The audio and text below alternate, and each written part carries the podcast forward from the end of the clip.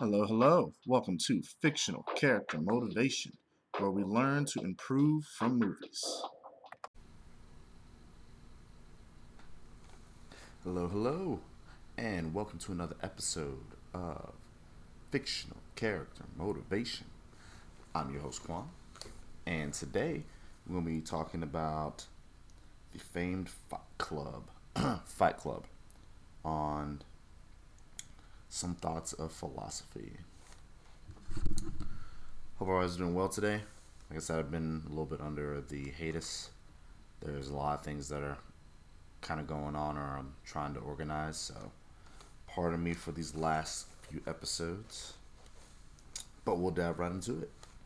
Fight Club, based on a book. The movie came out in 1999.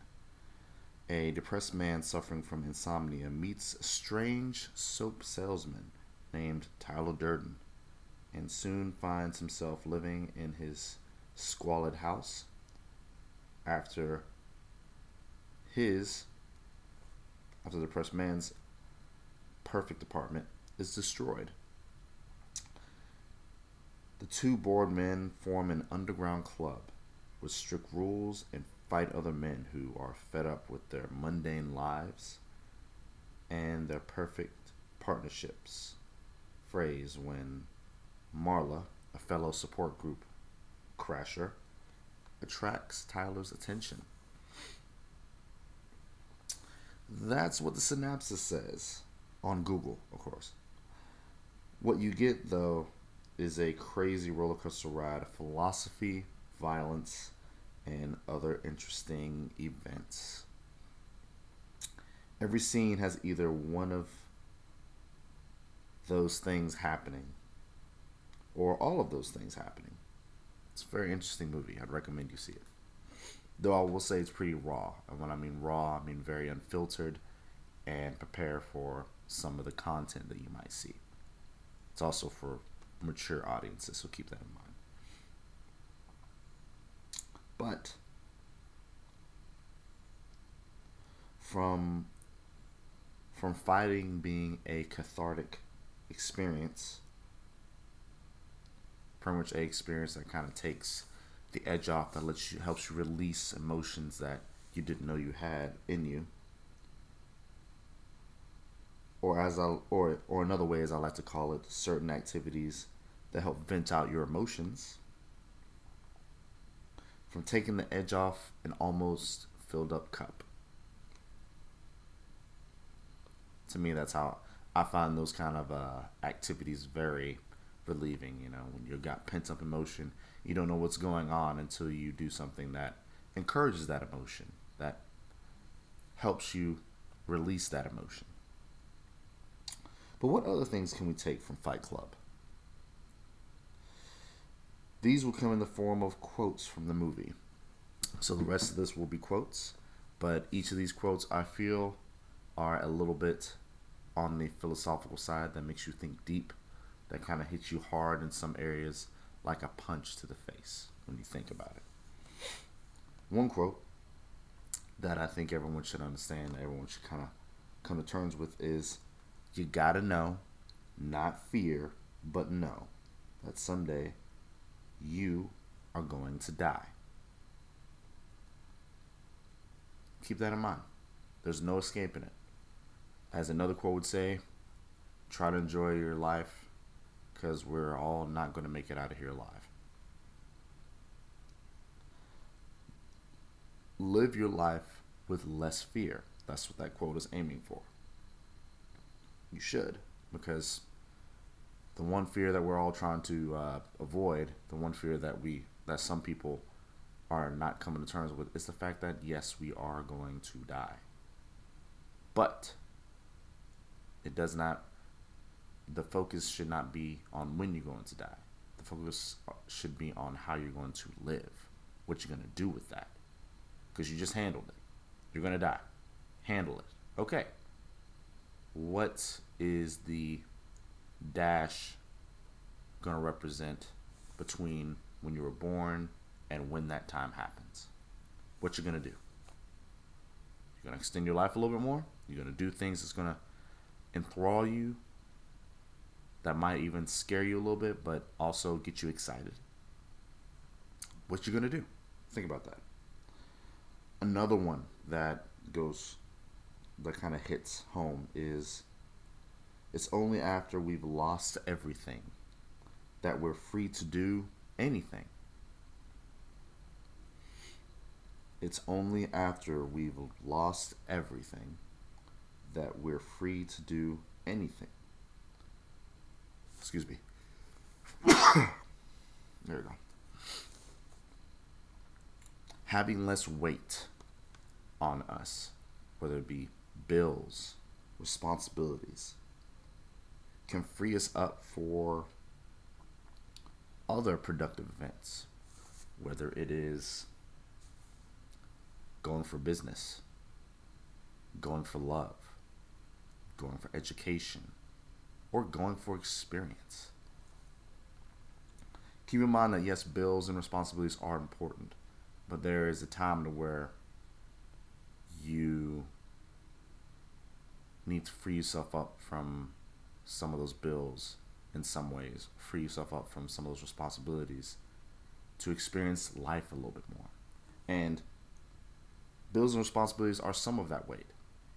Other weights could be that you do a certain thing that you know you shouldn't be doing.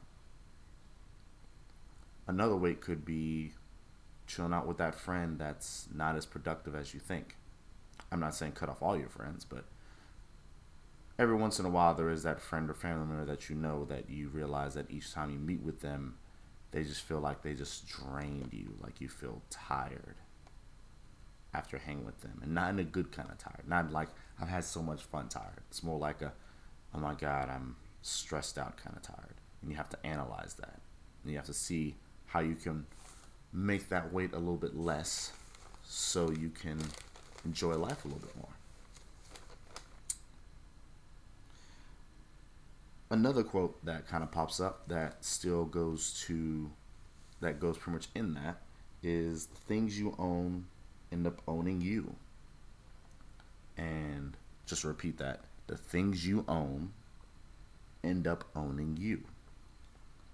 And that can be in too much atta- attachment to certain things. For instance, you get a car, you get a new car, and you love it, it's fine, even though you know that that loan that that money that you have to pay for it is quite substantial. Do you own the car? Or does the car own you?